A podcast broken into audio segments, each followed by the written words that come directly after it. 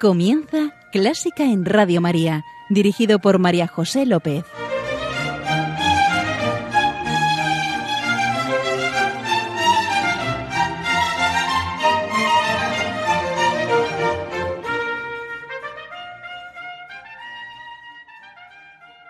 Bienvenidísimos a Clásica en Radio María, la música divina. Encomiendo este programa a la Virgen y sí, claro que sí, va por ti, señora.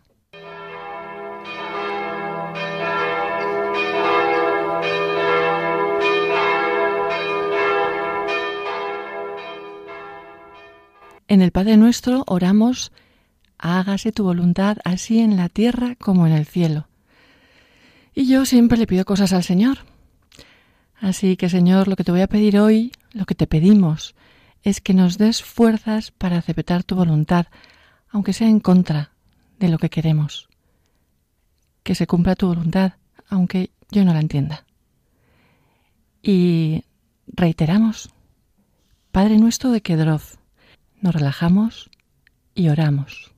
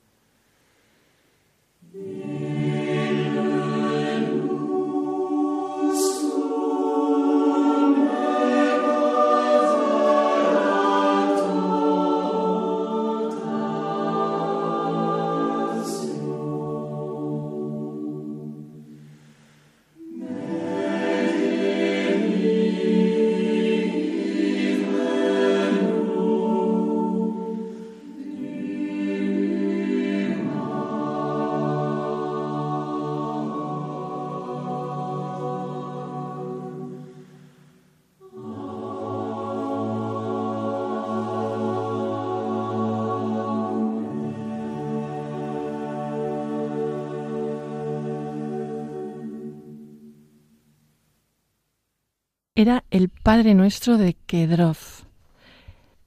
Orar es como respirar, ¿verdad?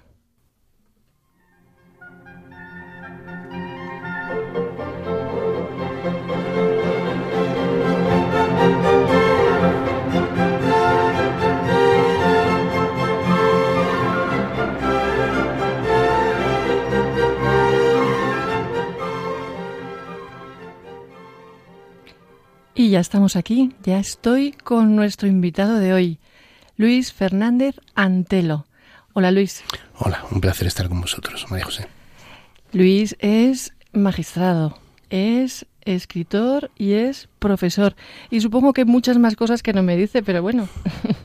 Mientras sonaba la música me decía Luis que compartía eso de que orar y respirar es lo mismo, ¿verdad Luis? Absolutamente. Además es curioso y también hace pensar cómo en los momentos de más necesidad o de, en las grandes, en aquellos momentos más importantes del ser humano sale, sale como respirar como igual de automático. Entonces. Luis está con nosotros para traernos la música que le eleva, que te hace trascender. Que me, te hace, que te hace trascender, yo que te hace viajar también. Toda, todo acto de escucha de una serie de, de piezas, para mí debe ser un viaje que va desde la introspección, para lo cual viene muy bien la pieza con la que hemos comenzado, hasta la alegría. Muchas veces un, esto debe ser un viaje que, comenzando introspección, para mí pasa por la serenidad, evoluciona la reflexión, llega al optimismo y termina en la alegría.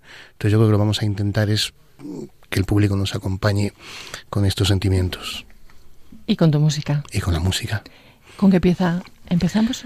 Pues yo creo que sería bueno empezar con el Obis Eternitatis de Hildegard von Bingen. Hildegard von Bingen, seguro que te suena, querido oyente. Eh, estoy, estoy convencido de que sí, porque es una figura muy especial en tiempos eh, medievales en que hubo la concepción general es que hubo un cierto oscurantismo, pero en cambio lo que esta mujer es el ejemplo de la luz que brilla. Bueno, ¿y de qué forma? Doctora de la Iglesia, pero es que hacía de todo. Efectivamente, es una yo siempre digo que es una mujer versátil que tenía los pies en la belleza de la tierra y la cabeza en el cielo de su fe. Y eso le permitió pues crear no solo escritos, no solo reflexiones filosóficas, no solo eh, todo tipo de, de reflexiones trascendentes, sino vale la pena escucharla porque se ve una persona una persona luminosa, una persona además en, en, entronca muy bien con el, el, comienzo. Entonces, ¿por qué he traído el Obis Eternitatis? Pues una pieza muy moderna para su época. Como dije, es una pieza que representa mucho lo que Hildegard von Bingen fue, que fue una persona innovadora en todos los sentidos, fue casi renacentista. Entonces esto se va a ver muy bien en esta pieza que es un es un cántico muy especial y muy caracterizado porque, por los melismas amplios. Melismas amplios, melismas cuando en una sílaba pones varias notas y amplios pues de notas muy diferenciadas, por ejemplo,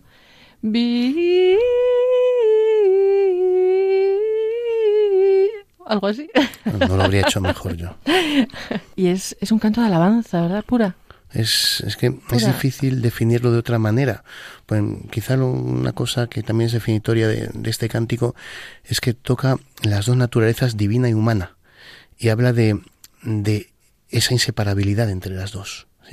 Eh, Hildegard von Bingen encuentra a Dios en el hombre y el hombre a su vez encuentra a Dios en la música y en todo aquello que trasciende. Para Hildegard, el canto es una manifestación del Espíritu Divino en el hombre.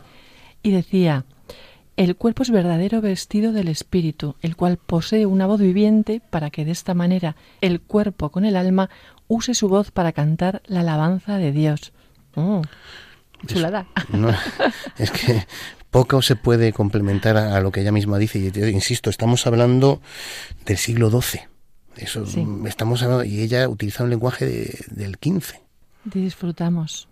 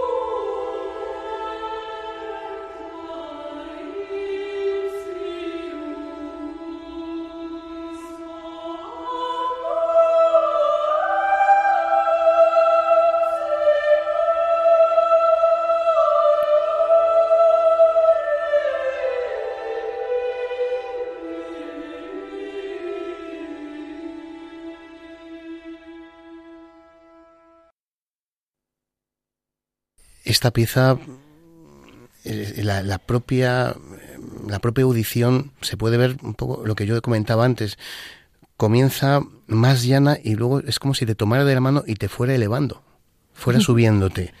Sí, sí, sí, lo has sentido, querido oyente. ¿Y dónde vamos ahora? Pues ahora vamos a dar un pequeño salto y vamos a escuchar una pieza de John Dowland, una pieza de 1600, del principio del siglo XVII, 1603, que es Say Love If Ever Thou Didst Find. Está cantada por The King Singers y bueno, era, era un cantautor, ¿verdad? De la corte sí, isabelina, o bueno, no sé si de la corte, pero andaba por ahí. Se le conoce mucho por el laúd, pero hacía composiciones como esta en que trasciende eh, la típica, el típico amor caballeroso.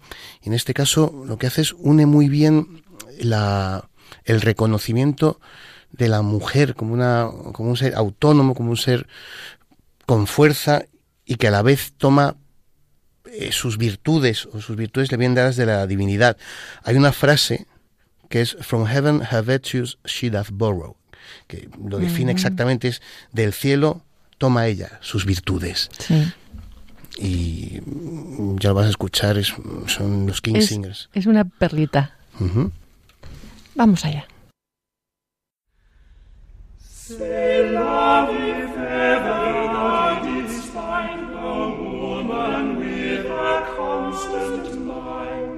none but one, none but one. And what should that remedy be? Some goddess or some queen is she, she, she, she, she, she. she, she, she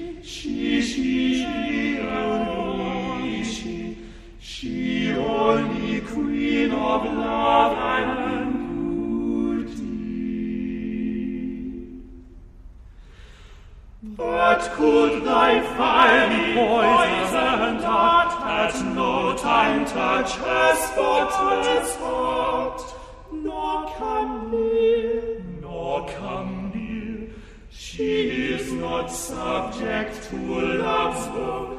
Her eye commands, her heart saith no,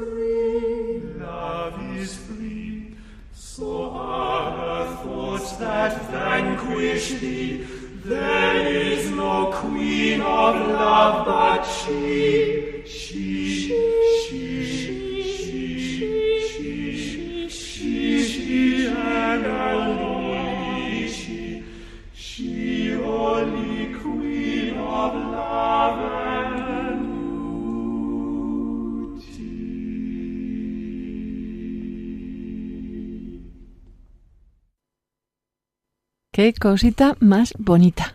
Y qué pulcros cantando, ¿verdad? Son, a veces son demasiado perfectos. Son técnicos hasta, hasta extremos increíbles. Hablando de técnicos, nos vamos a, a otro técnico. Nos vamos. Un técnico inspirado, sí.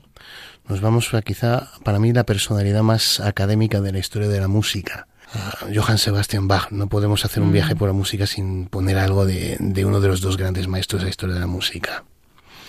En este caso, aun a riesgo de traer algo muy, muy oído, eh, me he tomado la libertad de, de, de, traer una de las piezas que más, que más me tocan el corazón, es el preludio de la suite 1 de Bach.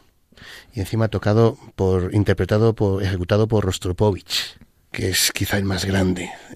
Para mí Bach es la mezcla perfecta de virtuosismo y belleza. El virtuosismo a lo mejor tiene tiene el defecto de, de, la perfección. Muchas veces la excesiva perfección uh -huh. no, no llena el alma porque se aleja tanto de, del ser humano. Pero en cambio, esta pieza de Bach lo que nos hace ver es que se puede combinar virtuosismo con esa capacidad que tiene la grandeza de, de llegar al alma, de hacernos ver que hay algo más que se trasciende. yo lo, le llamo la, esa matemática del universo donde encontramos la trascendencia como algo necesariamente inevitable. Y eso es Bach, y eso es esta pieza para mí.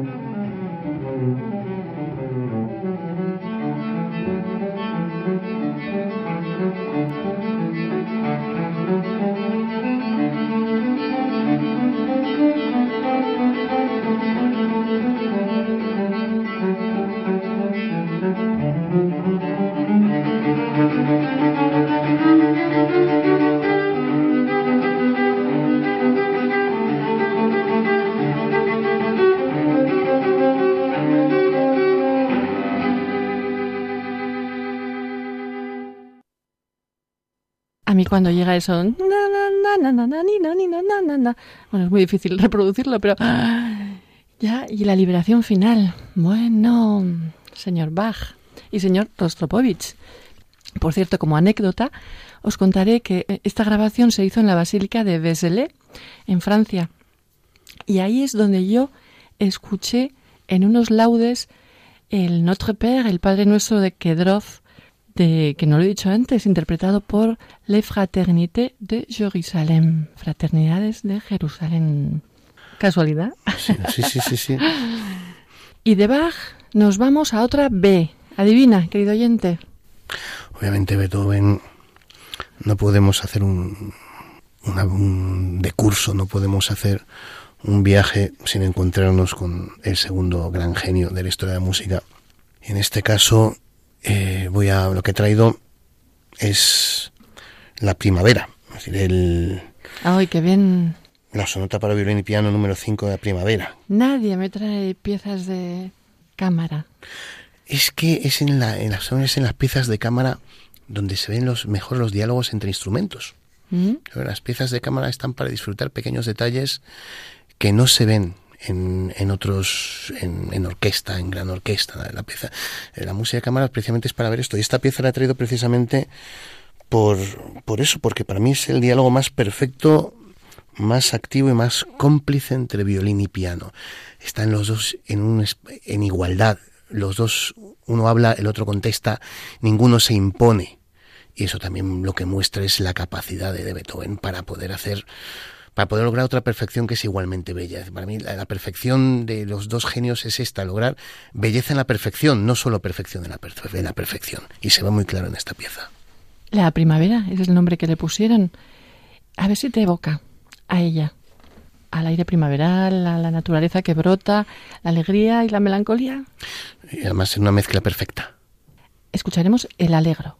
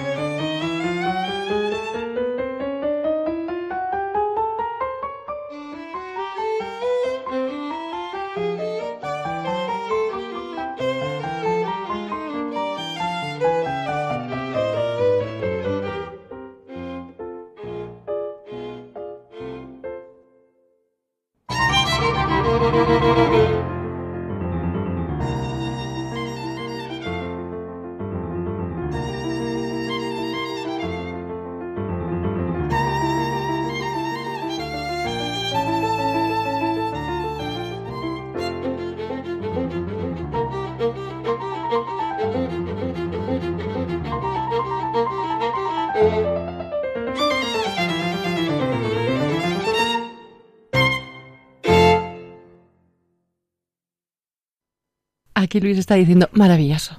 Sí, maravilloso. Esperanza. Esperanza, absolutamente, absolutamente. Esperanza, Además, es un- alegría. Buah, en este, mm, además es un, se ve que la esperanza siempre ha existido. Y esa lucha por mantenerla siempre ha existido a través de todas las artes. Y se establece un diálogo entre un pasado que no está tan lejos con un futuro que está ya aquí. Máxima sociedad con la que vivimos que las modas, que todo pasa demasiado rápido. Entonces aquí si me vas a permitir que enlace la primavera de Beethoven con la primavera, una reinterpretación que hace Max Richter de la primavera de Vivaldi. No he querido traer la primavera, no he querido traer las cuatro estaciones de Vivaldi porque todo el mundo la conoce. Pero sí que he querido traer, quiero aprovechar esta primera primavera para traer una primavera más moderna y hacer ver que al final con esta unión lo que logramos es alcanzar la eternidad viendo que el pasado enlaza con el presente, enlaza con el futuro y luego vuelve. A ver, Luis. Y ahora yo, ¿cómo te digo que, que esa pieza que vas a poner, después de esta introducción tan, tan, tan brillante, bueno, que... mm, ah, Max Richter es también un hombre del Renacimiento. Max Richter es una persona que ha investigado casi todas las artes, es una persona cuya música ha estado en, en grandes películas y es una persona a la que graba eh, que graba para Deutsche Grammophon. Para mí grabar para Deutsche Grammophon es una eso es garantía. clásico, sí. Es una garantía, si, si Deutsche Grammophon da el visto bueno, digamos que es una especie de pasaporte para que pueda ser, para que pueda estar al menos a la altura.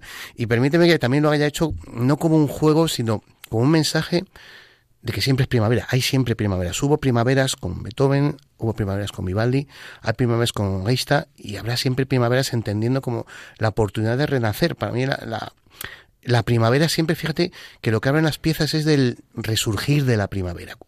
No es, el verbo que se usa no es un verbo baladí y lo tenemos en el inconsciente más atávico de la humanidad. ¿Por qué? Porque resurgir también es redimir. Siempre que hablamos de primavera es el mensaje de esperanza de todo lo que se puede redimir. Entonces lo que te voy a pedir es que veas esto con ánimo de redención, que lo escuches al señor Guista con, con ánimo de redención, pues vale la pena y vale la pena meter estas dos primaveras. Mm, Vale, si tú lo dices, yo lo hago. Querido oyente, a ver qué te parece.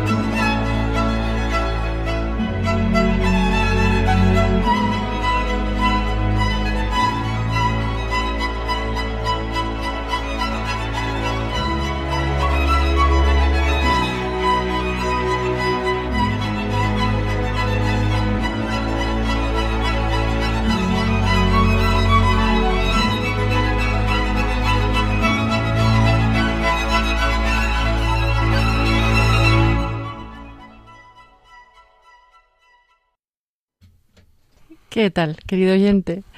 Yo no sé si te ha gustado o no. Yo lo que sí he podido experimentar mientras sonaba es la imaginación de nuestro invitado, de Luis, porque me ha puesto escenas sobre esa música. Vamos, Excalibur. ¿Qué más me decías, Excalibur? Espera, el caos y la serenidad. La San Pablo. Recién caído del caballo. Recién caído del caballo. El, la persona, el borracho, el alcohólico. Yo esta pieza... Uf, eh, yo, claro, no le puedo ganar a eso. Esta A pieza para mí habla de ese umbral en que, que puedes que puedes atravesar para encontrar la paz o, o de ese otro umbral en el que ya del que ya no va a haber no va a poder no va a poder salida esta pieza esa especie de diálogo entre la reconfiguración del violín de Vivaldi y esa serenidad de esa otra de ese otro es un poco esa esa no es una contradicción es más bien una contraposición por eso quería traerlo Bueno, en lo que estoy de acuerdo en que sí algo de esperanza hay por debajo. algo de esperanza ahí por debajo Sí, por eso será primavera. y ya no sé dónde vamos.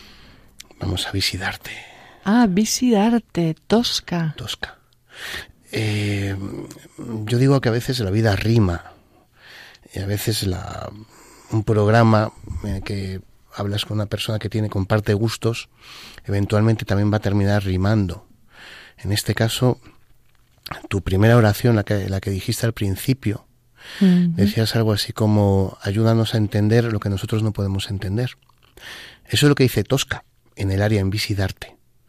Bien, Tosca en este área no entiende cómo, cómo puedes haber quedado a merced de- del varón Escarpia.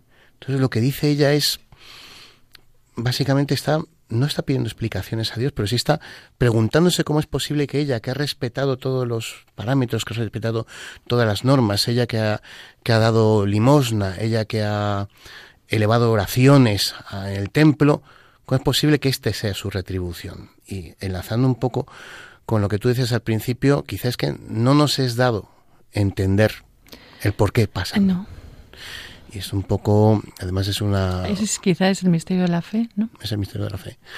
Y aquí se, se engarza, tengo una excusa para traer pues lo mismo que decíamos de Beethoven, es decir, traer a, a, a, a, a Callas o traer a Te- Te- Renata Tebaldi quejándose sin saber en qué va a devenir todo lo que es una obra como Tosca, también no podía dejar de estar aquí con nosotros hoy.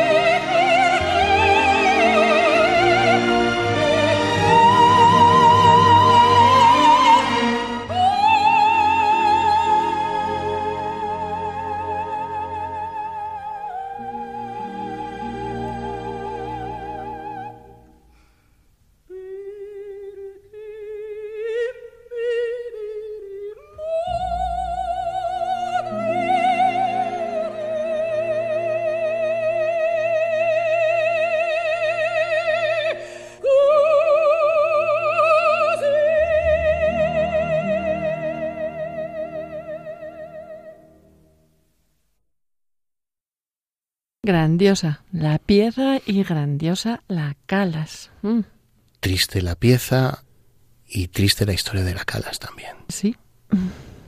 A veces, a veces en este caso, la composición va de la mano del intérprete. ¿A dónde nos llevas? Pues os voy a llevar, quizá voy a despertar un poco también tu espíritu crítico. Pues voy a No sé, no sé. A ver, a ver. Tiéntame. traigo, traigo una pieza de, de Philip Glass. Sorry, mandé.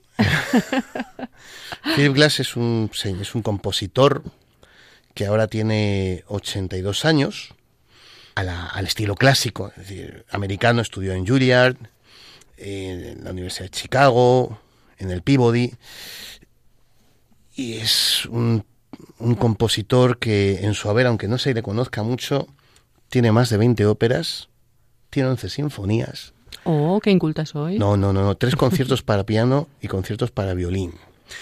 Y también ha puesto música para películas, pero no para, no para cualquier película. Por ejemplo, La Bella y la Bestia de Jean Cocteau, la, la música es de él.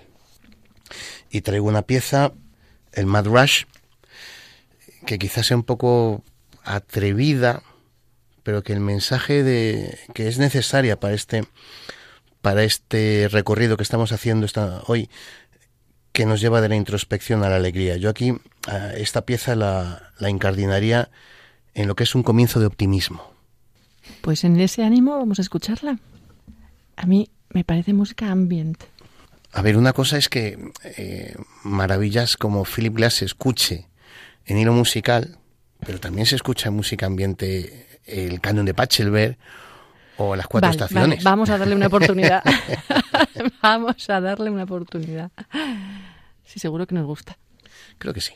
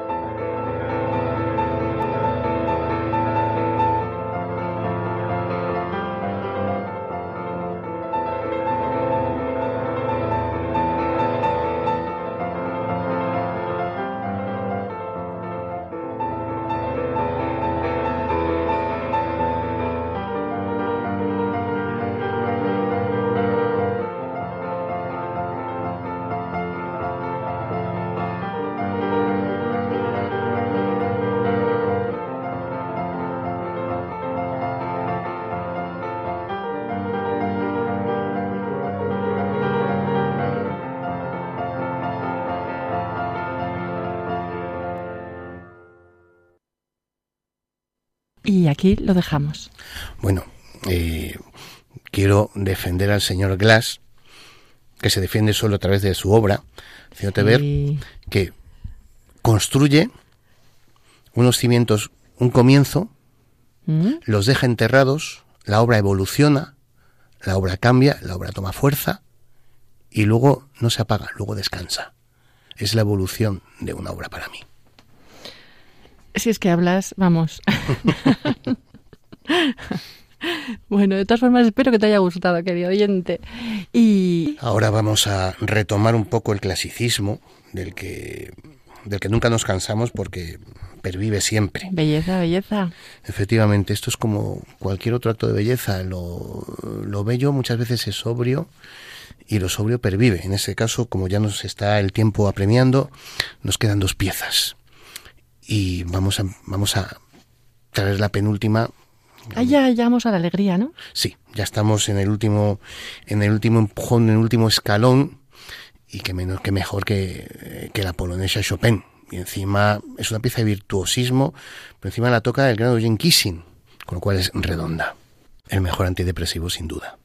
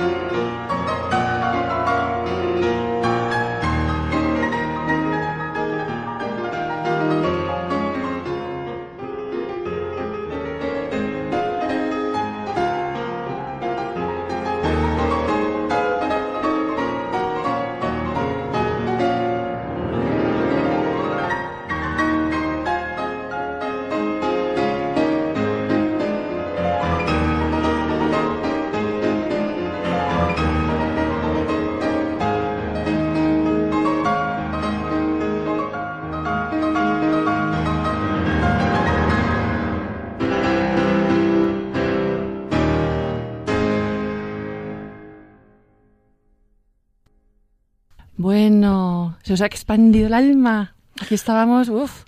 Hombre, yo veo la, la polonesa como una gran casa en la que cada habitación es una de esas muchas melodías que tiene. Y el pasillo central siempre se abre ese hilo conductor de optimismo que nunca se pierde. Bueno, pues de alegría nos vamos a...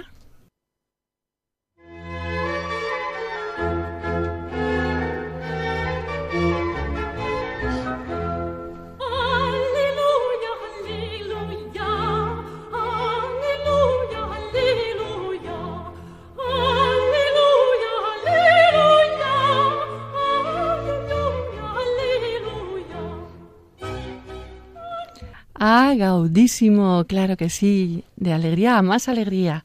¿Nos dais una pieza alegre? Pues sí, la última. Y lo que te- os traigo es es el, el- el- ya el hito, el final de nuestro el recorrido. hito final, que es la llegada de la reina de Saba de Händel. ¿La llegada?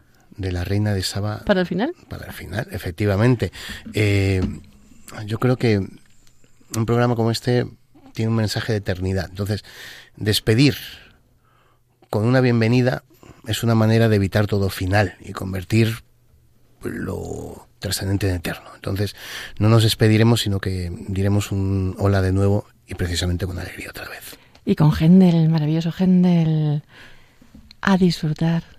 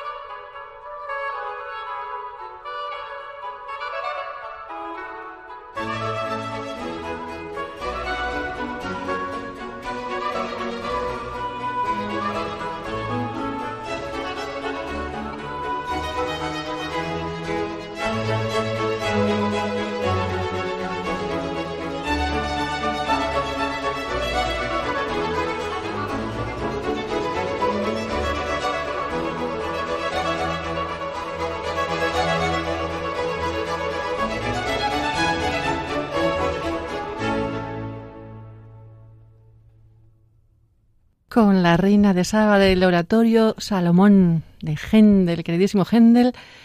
¡Ey! De forma majestuosa y alegre, ¿verdad? Con ello nos despedimos, nos tenemos que despedir. Me da mucha pena, porque eh, Luis, das mucho juego. He disfrutado mucho. Cada persona del juego que se le permite cuando se encuentra cómodo y cuando se encuentra con un público agradable. Sí, muchísimas gracias, Luis, A por venir aquí a compartir tu música. Luis Fernández Antelo, magistrado, escritor y profesor. Gracias, señor, gracias, señora. A ti, querido oyente, también muchas gracias por estar ahí. Esperemos, esperamos que hayas disfrutado tanto como nosotros. Queda con Dios, que Él te guía y Él te guarda. Y un beso muy fuerte. ¡Mua! Dos también. Adiós.